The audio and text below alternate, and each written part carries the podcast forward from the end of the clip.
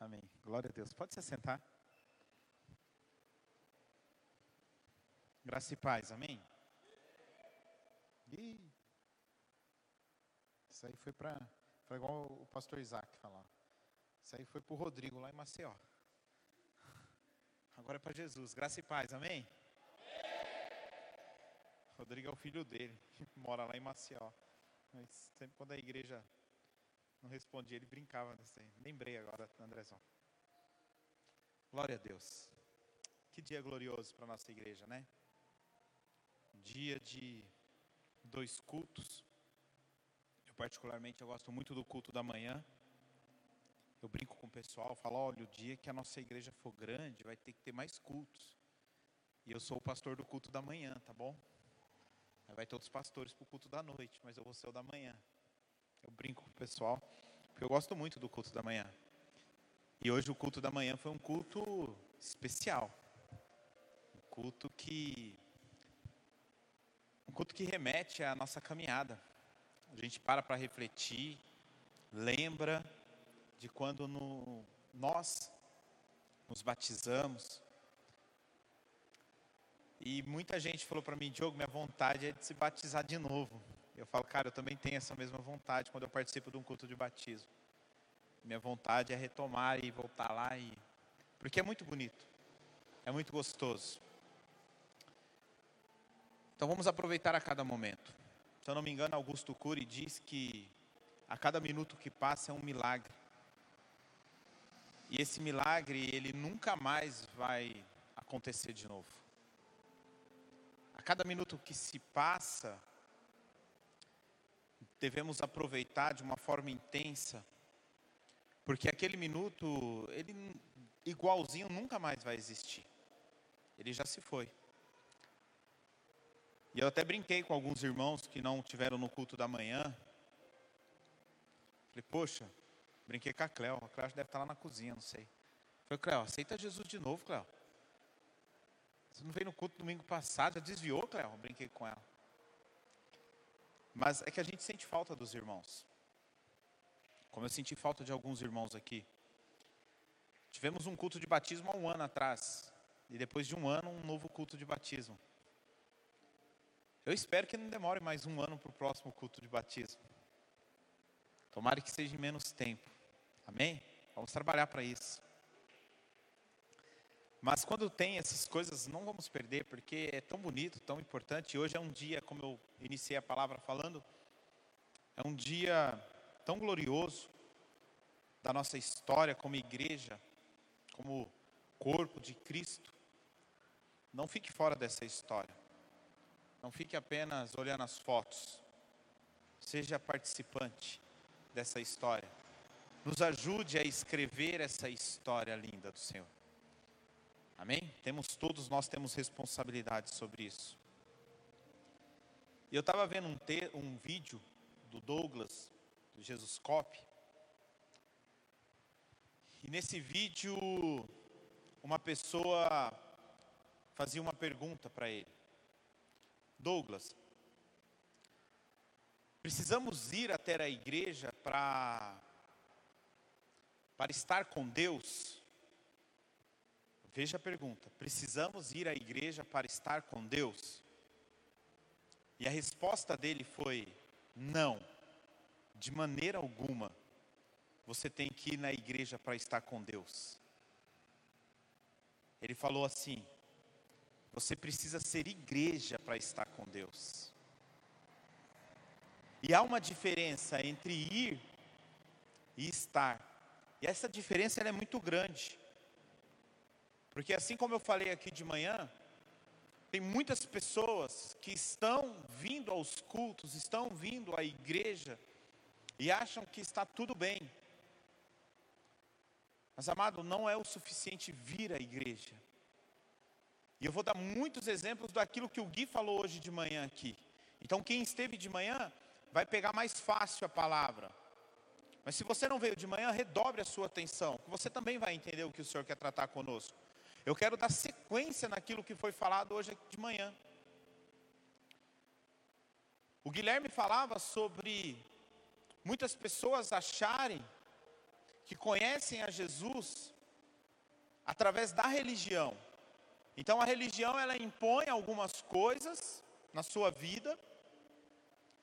E se você fizer tudo aquilo direitinho, você conhece Jesus, ou você tem a ciência de quem é Jesus. A consciência do evangelho, que foi dita hoje aqui de manhã. Mas note que isso tudo é muito fácil. Vir à igreja é muito fácil. Apesar que tem gente que acha tão difícil, né? Eu, particularmente, acho muito fácil. Primeiro, porque é um lugar que eu gosto de estar. Segundo, é um lugar onde eu encontro pessoas que eu gosto de estar junto com essas pessoas. Então, assim, são vários fatores que a igreja, quando nós olhamos, ela é um lugar muito bacana de se vir, muito legal de se vir. Porque passamos, eu não sei onde você trabalha, mas tem pessoas que passam cada luta no trabalho, né? cada conversa estranha que existe lá no nosso trabalho, pressão, cobrança.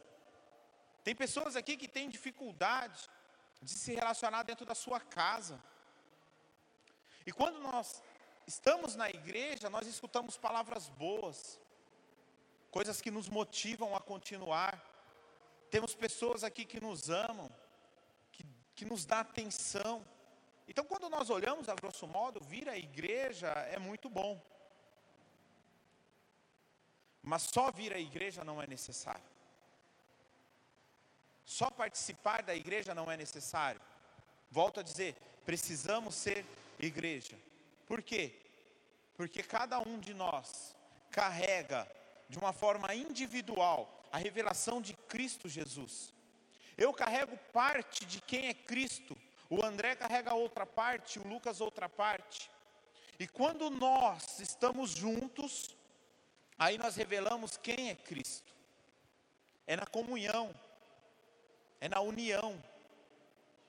O escritor aos Hebreus diz: não deixem de congregar, não deixem de estar juntos. Vir a um prédio todos ao mesmo tempo, no mesmo dia, ajuda, porque trata-se de um momento de comunhão. Mas tem uma frase que eu li, que ela diz assim: eu não sei quem é o autor. Se você vem para a igreja, ou frequentar uma igreja, não te torna um cristão. Do mesmo modo que se você ficar parado na garagem da sua casa, não vai te tornar um carro. Está entendendo? Só vir à igreja não vai te tornar um cristão.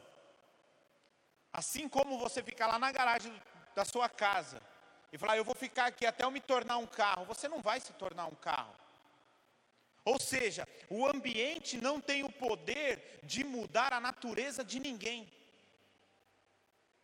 Só vir à igreja não tem o poder de mudar a sua natureza. Este ambiente que é muito bom, que é muito legal, que é muito bacana, não tem o poder de mudar a sua natureza. Agora, o cristianismo é uma mudança de natureza. Cristo tem o poder de mudar a sua natureza, a nossa natureza. E por que há uma necessidade de mudança de natureza? Porque nós já nascemos com uma natureza caída. E nós vamos entender isso. O tema dessa noite é nova natureza. Então vou dar sequência naquilo que foi ministrado pelo Gui de manhã. Pegue comigo a sua Bíblia, no livro de Efésios. Nós vamos ler no capítulo 2, do verso 1 ao verso 10. Efésios 2, do 1 ao 10.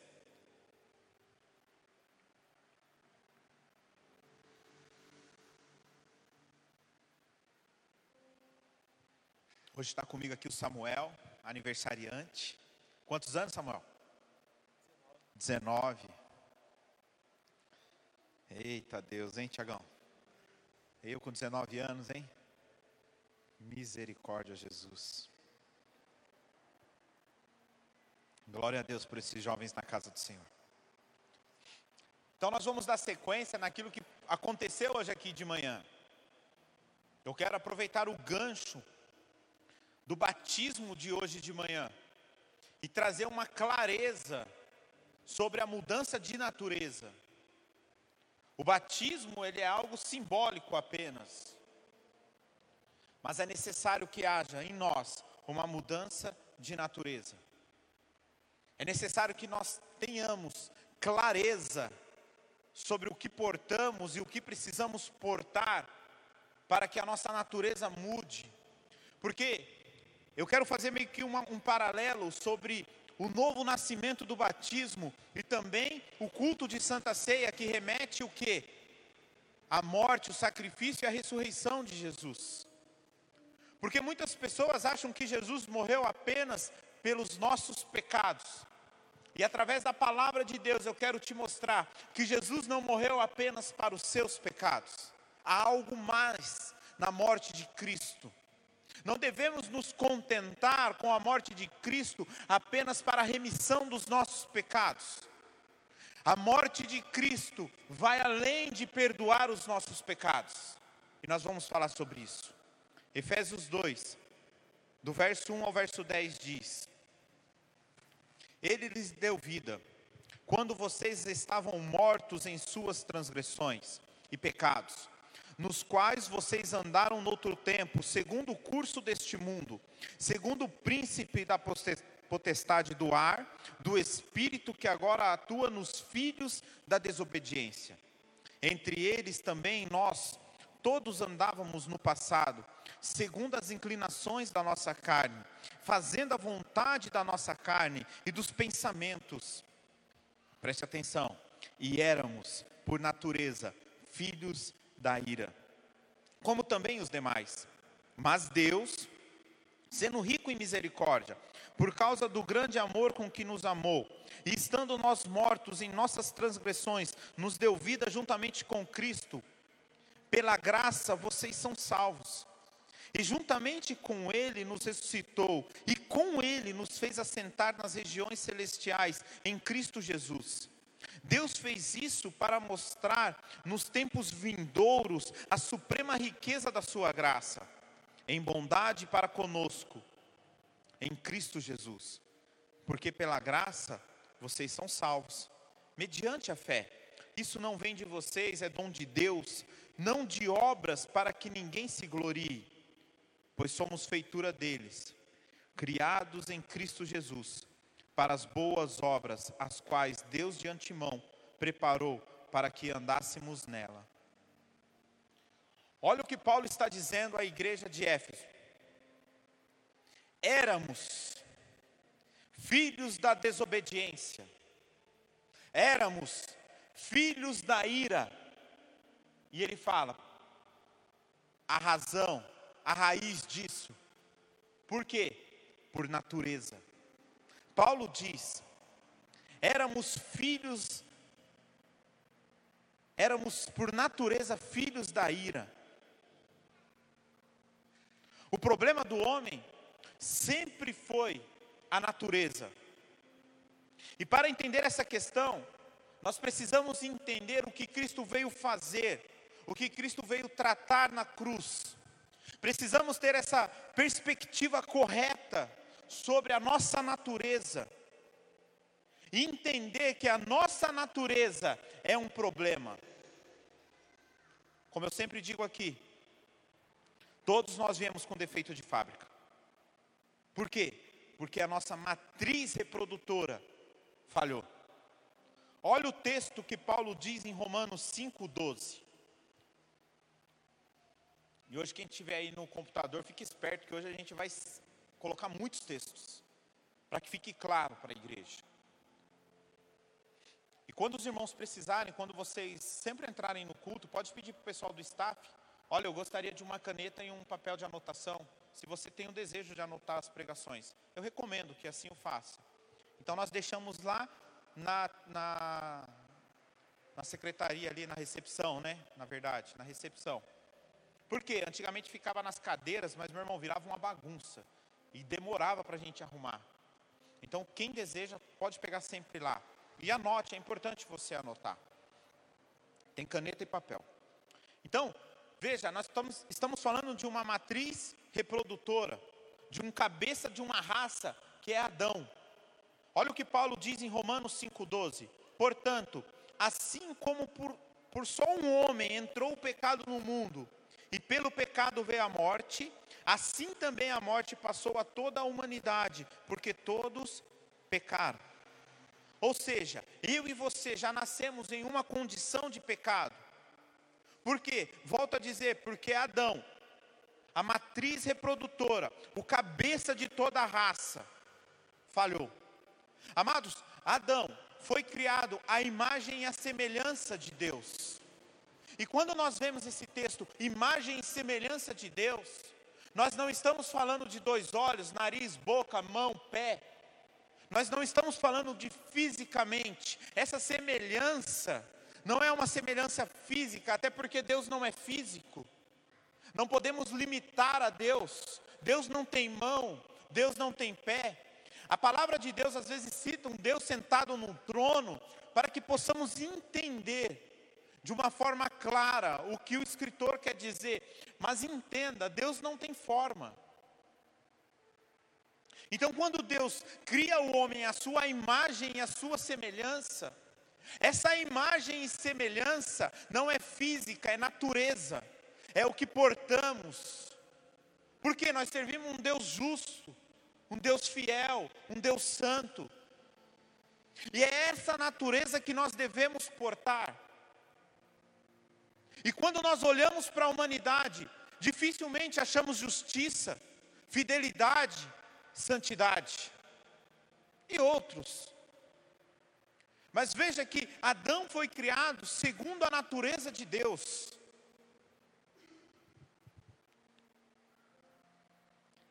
E Adão deveria criar os próximos segundo a natureza de Deus, a imagem e a semelhança de Deus. Porque quando você pega em Gênesis, depois você pega na sua casa, hoje não temos tempo. Se você pegar Gênesis 1, no verso 11 e 12, e a partir depois também do verso 22 ao 24, você começa a ver que Deus começa a criar tudo, e na criação, Deus vai ordenando que aquilo que se cria, crie um novo, dê sequência na criação. Há uma ordem estabelecida por Deus na criação, que toda espécie deveria reproduzir segundo a sua espécie. Cada animal deveria reproduzir segundo a sua espécie. Peixe iria reproduzir peixe, ave iria reproduzir ave. E isso também envolve o homem e a natureza. Porque a natureza ela reproduz a semente, a semente reproduz a planta e assim vai. Então há uma ordem na criação de que todo aquele que porta uma natureza deveria criar outros portadores daquela mesma natureza. Então há uma ordem sobre Adão, sobre Adão, você deve reproduzir pessoas conforme a minha imagem e semelhança. É legal porque tem um pregador desses pentecostal, nada contra, viu, irmãos? Mas, cara, ele faz um show com esse negócio de criar, né? E criou, põe um microfone, meu, é um, fica uns 10 minutos aí nessa daí, até engraçado de ver. Mas realmente aquilo que ele fala tem razão. Sobre a criação, há uma ordem dada por Deus na criação que a criação deveria se reproduzir, mas se reproduzir não do jeito que você queria. Nem que o peixe quisesse reproduzir ave, não dá, você precisa reproduzir algo da sua natureza. E essa ordem também é dada a Adão. Só que o homem peca. A partir do momento que o homem peca, isso afeta a sua natureza. De que forma? A partir do pecado vem também a morte. Adão, ele se torna uma matriz reprodutora comprometida com o plano original de Deus. E nós precisamos entender que Jesus não morre apenas pelos nossos pecados, mas Jesus na cruz, além dos nossos pecados, Ele não quer apenas perdoar os seus pecados, Ele quer mudar a sua natureza, Ele quer mudar aquilo que você porta, aquilo a qual Paulo falou em Romanos: nós já nascemos pecadores. Então, através de Cristo, esse defeito de fábrica vai ter conserto, vai ter uma troca dessa peça. Como é que chama quando o carro vai lá? Recall? Vai ter um recall. Vai trocar essa peça defeituosa que foi defeito de fábrica. Mas tem pessoas que tratam ainda e se relacionam com a cruz de Cristo apenas para perdão de pecados. Não querem mudança de natureza. Querem vir aqui todos os cultos e pedir perdão. Querem vir todos os cultos aqui aceitar Jesus. Porque limitam a cruz de Cristo a perdão. E enquanto você está olhando para Cristo apenas como um socorro, um SAMU, 190, emergência. Agora, se você é doente, não adianta você ligar para o SAMU. Você precisa ir no especialista, você precisa se tratar. Se você tem um problema de pressão, o SAMU pode até te socorrer um dia, mas ele não vai tratar o seu problema. E tem pessoas recorrendo a Jesus apenas como um SAMU. E ele vai recorrer, ele vai, ele vai te perdoar. Mas o que, que vai nos permitir herdar os céus? Mudança de natureza. Cara, você pode vir aqui pedir perdão. E aí você vai sentir uns arrepios aí, muito louco, na hora que tocar um zino aqui bonito. E você vai achar, você vai achar não, você vai sair daqui perdoado. Mas deixa eu te falar, se não tiver mudança de natureza, você vai voltar às mesmas práticas, aos mesmos erros. E como que Deus olha isso? Com bons olhos? Você acha que Jesus fica feliz de você vir aqui todos os domingos e pedir perdão pela mesma coisa? Como que Deus encara isso? Como você encararia isso? Você aceitaria? Você aceitaria uma pessoa te maltratar e no domingo ela vir e falar: Olha, perdão. E na segunda ela volta a te maltratar. Segunda, terça, quarta, quinta, sexta, sábado. E aí no domingo, perdão. E aí segunda volta a te maltratar de novo. Você aceitaria? E por que Deus tem que aceitar? Porque Ele é Deus. Porque Ele é rico em misericórdia. Só que o mesmo Deus rico em misericórdia é um Deus justo. Cálice da ira de Deus. Já pensou nisso? Cada pecado, uma gota. A cada pecado, uma gota. Uma hora, esse cálice transborda. E aí vai cair sobre nós a ira de Deus. Por quê? Porque não houve mudança de natureza. É só pedido de perdão. É só pedido de perdão.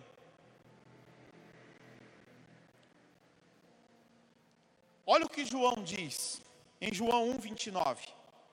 João disse, apontando para Jesus: no dia do batismo, eis o Cordeiro de Deus, que tira o pecado do mundo. Vemos que o mundo ele está inundado no pecado. Se começarmos a listar pecado aqui, vamos virar a noite listando pecado. O mundo ele está cheio de pecados, e alguns até novos.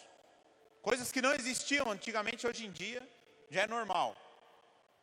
O mundo está inundado no pecado, mas por que João usa no singular o pecado? Porque João não está tratando um pecado específico. O que João está tratando aqui, ele está se referindo à natureza. Ele está se referindo à raiz do problema. Eis o Cordeiro de Deus, aquele que tira que muda a sua raiz de pecado e transforma numa raiz de santidade. Pega comigo em Coríntios, 1 Coríntios 15, e mantenha aí comigo, quem abrir a Bíblia. 1 Coríntios 15, nós vamos ler o verso 45. E depois os outros versos.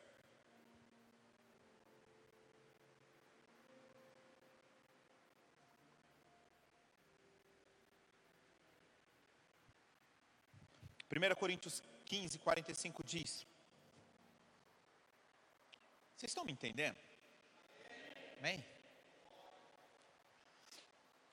1 Coríntios 15, 45 diz: Pois assim está escrito: O primeiro homem, Adão, se tornou um ser vivente, mas o último Adão é espírito vivificante. Mantenha a sua Bíblia aberta, deixe ela no seu colo. Olha o que Paulo está dizendo à igreja de Corinto. O primeiro Adão, ele se tornou um homem vivente. Mas já o segundo Adão, ou melhor, o último Adão, é um espírito vivificante. E abre parênteses, o último Adão se refere a Jesus. E por que Jesus ele é o último Adão? Porque nós vemos um relato em Gênesis que nos fala do primeiro Adão como cabeça de uma raça. E Jesus, ele vem para ser o último. Não apenas o segundo, mas o último. Por que o último? Porque é Jesus que vai resolver o problema causado pelo primeiro. Não é necessário que haja um outro. Jesus ele é suficiente. Jesus traria solução para aquilo que o primeiro Adão falhou. O que o primeiro Adão falhou? Quem lembra? Já falei hoje aqui. É isso mesmo. Primeiro Adão falhou em não reproduzir a imagem e a semelhança de Deus. O pecado de Adão impossibilitou que Adão reproduzisse pessoas segundo a imagem e a semelhança de Deus. Veja o que o Paulo está dizendo a Coríntios: o primeiro homem, Adão, se tornou um ser vivente, mas o segundo Adão é um espírito vivificante. O primeiro foi criado por Deus e ele apenas recebe vida, mas o último Adão, ele se torna um vivificador dos demais que morreram por, por culpa do primeiro pecado. Olha a diferença. Verso 46. O que vem primeiro não é o espiritual, e sim o natural. Depois vem o espiritual. Paulo começa a colocar aqui de uma forma cronológica e mostra que o último veio para consertar tudo aquilo que o primeiro fez de errado. Verso 47: O primeiro homem, formado do pó da terra, é terreno, e o segundo homem é do céu. Então fica evidente aqui que Paulo está tratando sobre Adão e sobre Jesus, mas mais do que isso, Paulo está falando da sua essência. Paulo fala da essência de Adão, um homem terreno, um homem carnal. E Paulo começa a falar sobre a essência de Cristo. Um homem do céu. Verso 48 e 49. Como foi o homem terreno, assim também são os demais, nós, que somos feitos do pó da terra. E como é o homem celestial? assim também são os celestiais. E assim como trouxemos a imagem do homem terreno, traremos também a imagem do homem celestial. Aqui está a essência da obra de Jesus sendo apresentada. Cristo não veio apenas perdoar os nossos pecados. Cristo ele veio tratar de um problema original, assim podemos dizer. Jesus veio nos proporcionar uma mudança de natureza. E essa mudança de natureza, ela é tão necessária. Porque se não mudarmos a nossa natureza, se não houver um novo nascimento, volto a dizer, não adianta vir aqui só pedir perdão. Não adianta. Mudança de natureza. O Evangelho requer isso, um radicalismo. Tem uns que estão tão cauterizados que acham que ainda nem perdão pedem mais. Esse daí, meu Deus, já está na unha do Satanás já. Já vivem de uma forma tão normal que acha que não, está tudo bem. Deixa a vida me levar. Zeca Pagodinho. Vai levar. Vai levar. Já tem outros que já entendem que há uma mudança, mas não querem a mudança. Ah, culto de ceia. Agora eu estou numa igreja lá que não põe ninguém de banco.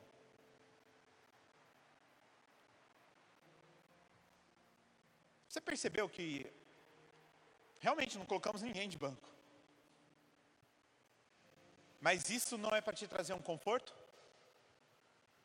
Isso é para trazer uma responsabilidade maior ainda sobre você. Chega desse evangelho de transferir responsabilidade. Chega desse evangelho de dizer assim: e aí, pastor, quanto tempo eu tenho que pegar de banco? Não sei, eu não estou no seu coração. Você pode pegar um ano, dois anos, se você não se arrependeu, meu amigo. Não é o tempo de banco que vai determinar se você é digno ou não de estar tomando a Santa Ceia. Então, já que o seu coração só você conhece Deus, resolve você com Deus. Não transfere essa responsabilidade para mim, não. Quem me colocou sobre juiz? Ninguém. Deus não me colocou sobre juiz. Então, se decide aí. Ah, estou numa igreja tranquilão. Posso continuar pecando. Que o pastor não me põe de banco. Continue. Mas naquele grande dia o pastor não vai estar lá. Naquele grande dia é só você e Deus, cara. E tá entendendo? Então, é necessário não apenas ter ciência do pecado, que isso já é muito bom. Eu volto a dizer, tem pessoas que nem ciência têm. Mas isso é muito bom, ter a ciência do pecado, mas não é suficiente. É necessário que haja mudança. É necessário que haja transformação.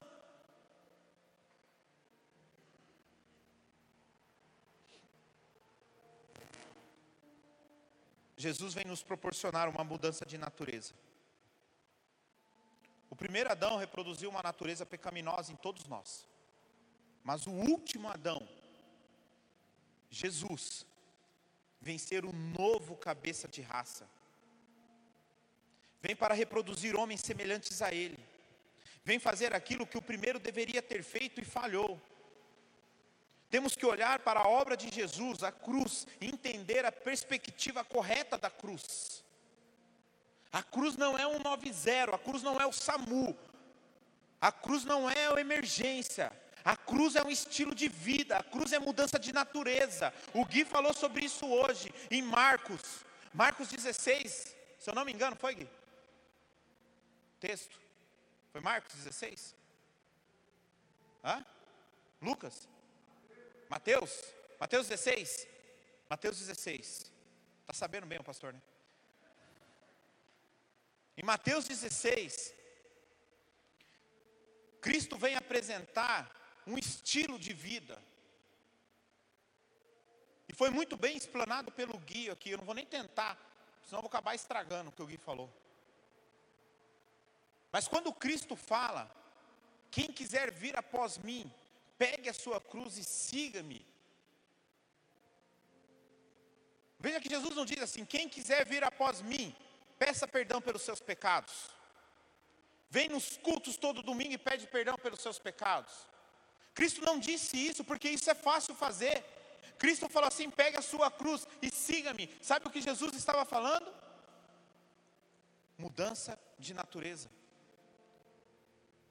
Na cruz, fica o meu eu, fica as minhas vontades. Isso é mudança, isso é transformação. Paulo diz aos Romanos 8, 29: Pois aqueles que Deus de antemão conheceu, Ele também predestinou para serem conformes à imagem do, do seu filho, a fim de que ele seja o primogênito dentre muitos irmãos. O plano de Deus sempre foi que a imagem de Jesus fosse reproduzida em nós. Aquilo que Adão fez inicialmente, ou melhor, aquilo que Adão não fez, que era reproduzir a natureza de Deus, Jesus vem para fazer. E através de Cristo, nós conseguimos reproduzir a natureza de Deus. Volto a dizer, a imagem e a semelhança de Deus não tem nada a ver com físico. Deus não tem olho, Deus não tem boca, Deus não tem mãos. Ah, eu sou a imagem, eu olho no espelho, eu canto a música do Anderson Freire. Eu sou a imagem, como que era? Posso cantar? Não. Vocês sabem qual que é, né? Bonitinha a letra, é legal. Mas não é isso. A imagem de Deus não se reflete no espelho. se reflete em atitudes, comportamento.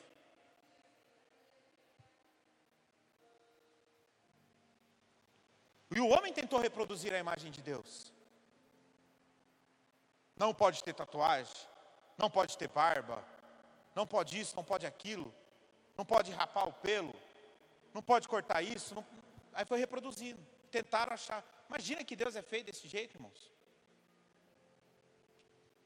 Não tem nada a ver com Deus isso. Quando Jesus fala sobre imagem e semelhança, Ele está falando sobre comportamento. E esse é o plano de Deus desde a fundação do mundo, sermos semelhantes a Jesus. Olha o que João diz em 1 João 2,6. Quem diz que permanece nele, esse também deve andar assim como ele andou. Então, se você diz que você está em Cristo, não é uma camiseta escrita, Jesus eu te amo, que vai dizer que você está em Cristo. Andar conforme Jesus andou. Não é colocar aquele panão assim daquela época e ficar parecendo um, um, um mendigo aí para a rua. Tem uns irmãos franciscanos, eles andam assim, achando que estão refletindo a Cristo daquela forma. Irmãos, isso não tem nada a ver. São as atitudes. É o que fazemos, é o que falamos, é do jeito que tratamos os nossos filhos, as nossas esposas, é a forma que nos portamos no trânsito, é a forma que nos portamos numa fila de supermercado, é a forma de que nós devolvemos o dinheiro que é dado de um troco a mais.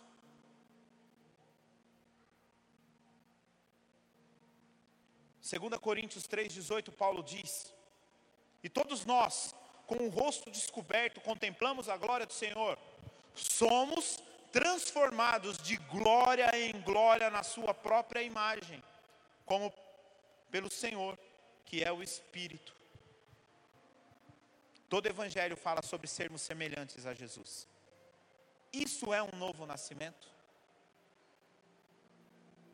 O que aconteceu de manhã é um símbolo deste novo nascimento. Mas o que vai dizer sobre este novo nascimento são as suas atitudes seu estilo de vida.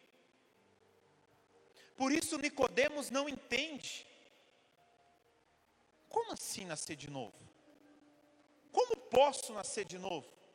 Eu já procuro reproduzir a Deus com o meu jeito de vestir, conhecendo toda a lei, dando os dízimos, assim como foi falado hoje aqui pelo Tiago, até do cominho e do hortelã.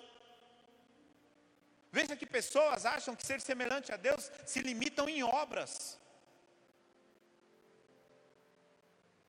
Não é apenas obras, são atitudes, mudança de comportamento. Como posso, Senhor, nascer de novo? E aí Jesus começa com aquele papo que parece ser um papo mais maluco do mundo.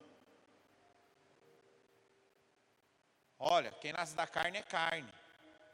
Mas quem nasce do Espírito é Espírito. Legal, explicou tudo, Jesus. Entendi. Mas sabe o que Jesus está falando?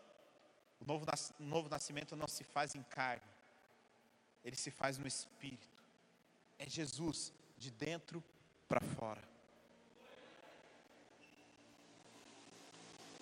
Jesus fala de um segundo nascimento no Espírito.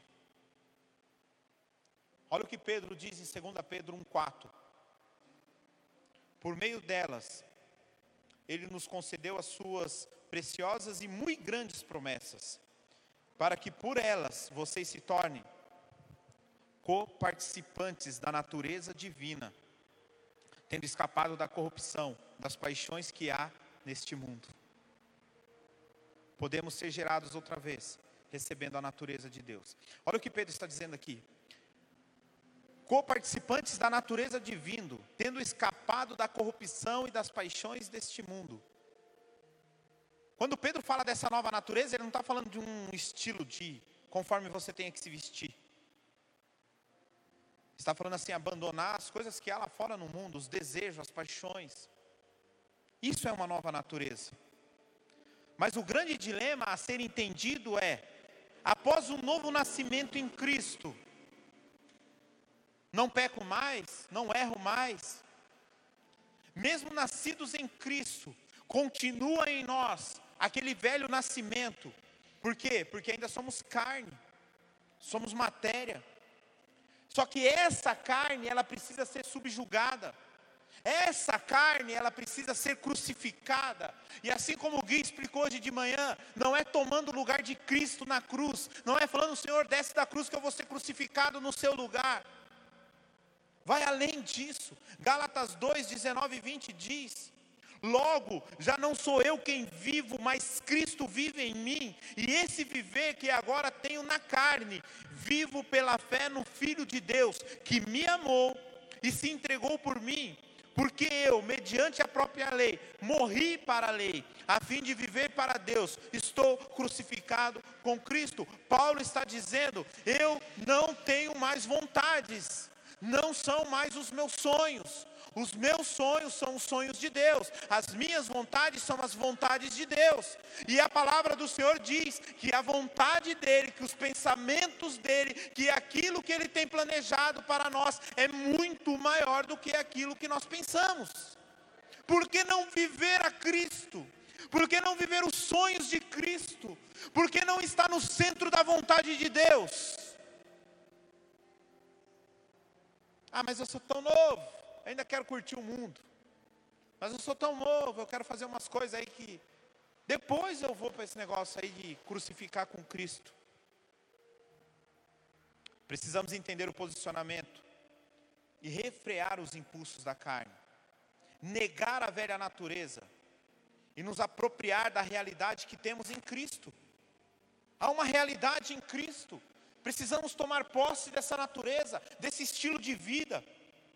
Paulo fala aos Efésios 4, do 20 ao 24.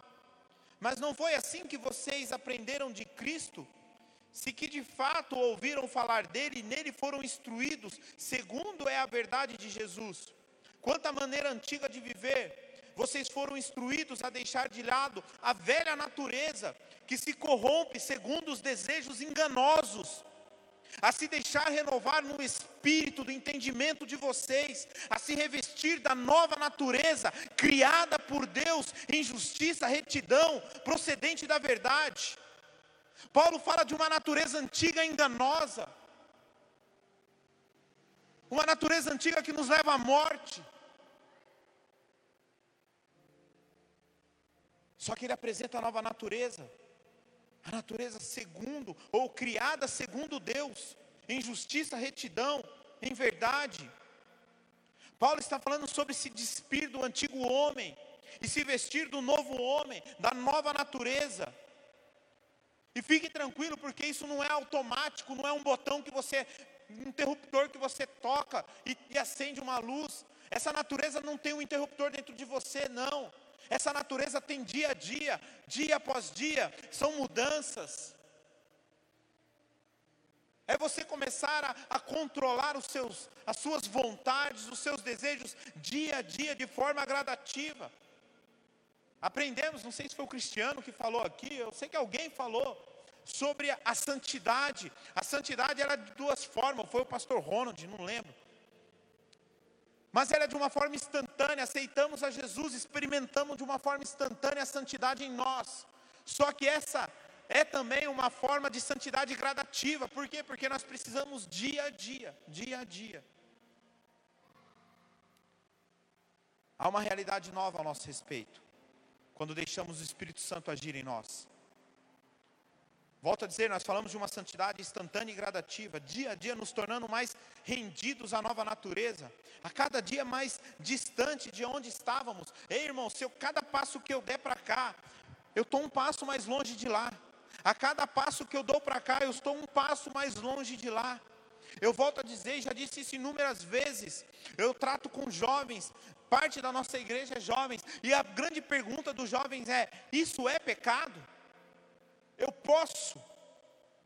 Eu posso beber dois copos de cerveja? Até onde é pecado? Como que eu posso ter o meu relacionamento com a minha namorada? Até onde é pecado? Até onde não é pecado? Veja que as pessoas estão preocupadas em saber qual é o limite. Aonde eu posso ir? Até onde eu posso ir? Isso é transferência de responsabilidade. Não sei se para você dois copos de cerveja é pecado. Para mim é. Ah, mas eu tomo dez e não fico bêbado. Então não assiste uma hora de pornô, assiste dez minutos que está tudo certo. Então não rouba um milhão, rouba cem reais que está tudo certo. Se só um pouco não é, então não adultera sete dias da semana, adultera um. E aí, vai indo, está tranquilo. Está dentro do limite. Está entendendo? Cara, vamos parar de se preocupar até onde nós podemos ir. Até onde é o limite do pecado. Vamos ver até onde Jesus está e vamos querer estar mais próximo dele. Quando você parar de se preocupar onde é o limite, você vai começar a olhar para Jesus. Só que enquanto você está olhando para o limite do pecado, sabe em que você está nos olhos? Os seus olhos estão no pecado.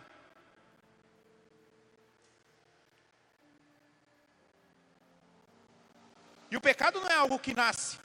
Meu Deus, adulterei. Meu Jesus amado. Rapaz, nem vi. Não.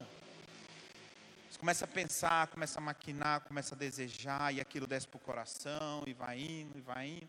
É, tem todo um processo. Mas por quê? Porque nós estamos. Ah, mas só falar no WhatsApp não é pecado. E aí você só está olhando o limite. Só que a sua carne sempre vai colocar um, estabelecer um passo a mais para você. Não vai mais um. Vai mais um. Cuidado. Mas requer de nós sujeição ao Espírito Santo. E aqui eu estou em um final. Deixar-se encher do Espírito. A ideia de ser cheio do Espírito não significa, preste atenção nisso, olhe para mim.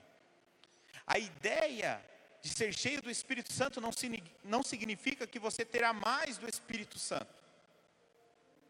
Nós clamamos, né, do Espírito Santo. Quero mais, quero mais, quero mais. Mas olha o que João 3,34 diz. Deus não dá o Espírito Santo por medida. Não há uma medida, toma mais um pouquinho, toma mais um pouquinho, toma mais um pouquinho. O conceito bíblico sobre ser cheio do Espírito Santo é ser totalmente tomado pelo Espírito Santo. Vamos parar de falar de quanto você tem de Espírito Santo. Vamos começar a falar o quanto o Espírito Santo tem de você. É diferente.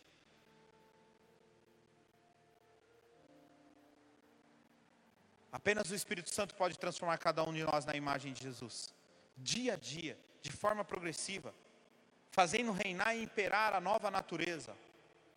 O problema do homem, amados, sempre foi a natureza. Mas a solução nos foi dada em Cristo Jesus, na cruz. Romanos 8, 23. Chegará o dia em que a nossa carne não terá mais inclinação ao pecado. Preste atenção, você que fica com essa dúvida. Beleza, aceitei Jesus, continuo pecando, e aí? Preste atenção que Paulo fala a Romanos.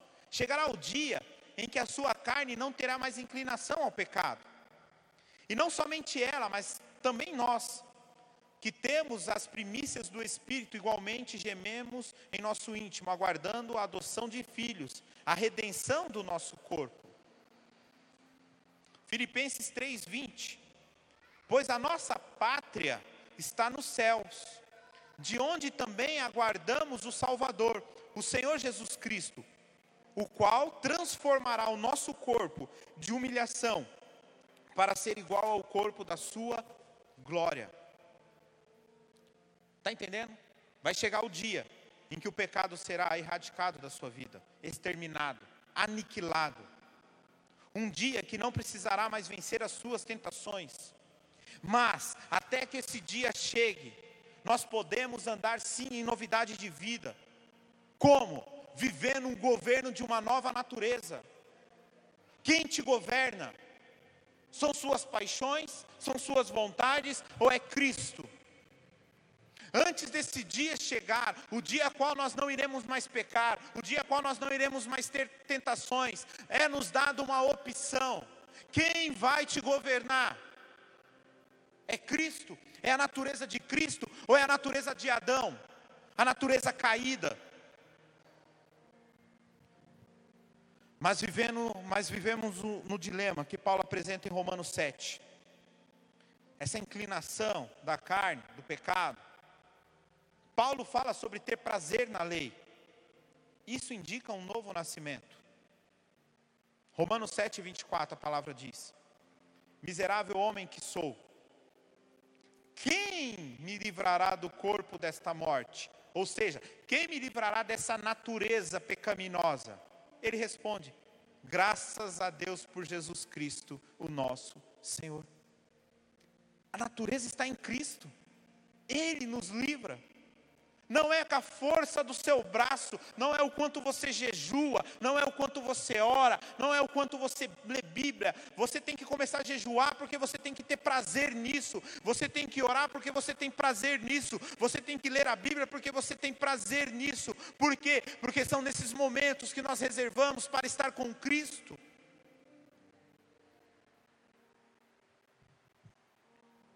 Aí Paulo continua, encerra-se o capítulo 7 de Romanos, começa o capítulo 8, e eu recomendo, leia Romanos 8, por favor, para que essa palavra seja entendida. Coloque aí como seu devocional de amanhã, com a cabeça tranquila, fresca, Romanos 8.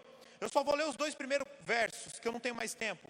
Agora, pois, já não existe nenhuma condenação para os que estão em Cristo Jesus, porque a lei do Espírito da vida em Cristo Jesus livrou você da lei do pecado e da morte. E aí você vai continuar o texto e você vai ver Paulo tratando sobre essas duas naturezas distintas.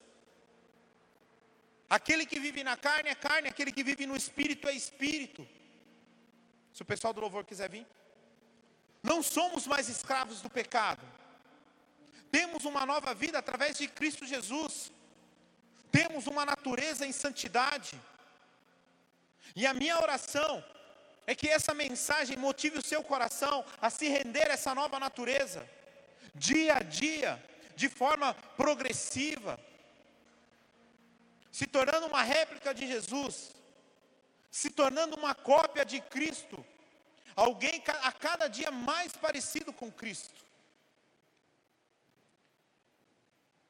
Não permita que a antiga natureza resuma ou defina quem você é. Quem tem que nos definir é Cristo, a natureza de Cristo. Mas isso é uma decisão, mas isso é algo que você precisa querer, isso é algo que você precisa desejar, isso é algo que você precisa ter anseio no seu coração. Fique de pé, vamos fazer uma oração, por favor, quem puder.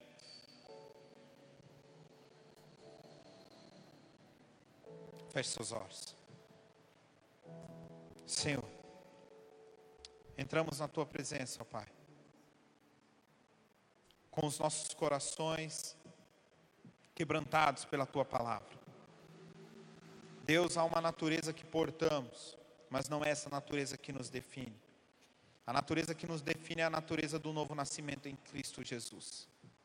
Que possamos, ó Deus, não mais ser filhos da ira, ó Pai, mas possamos ser filhos de Deus, amados, amar e ser amado por Ti.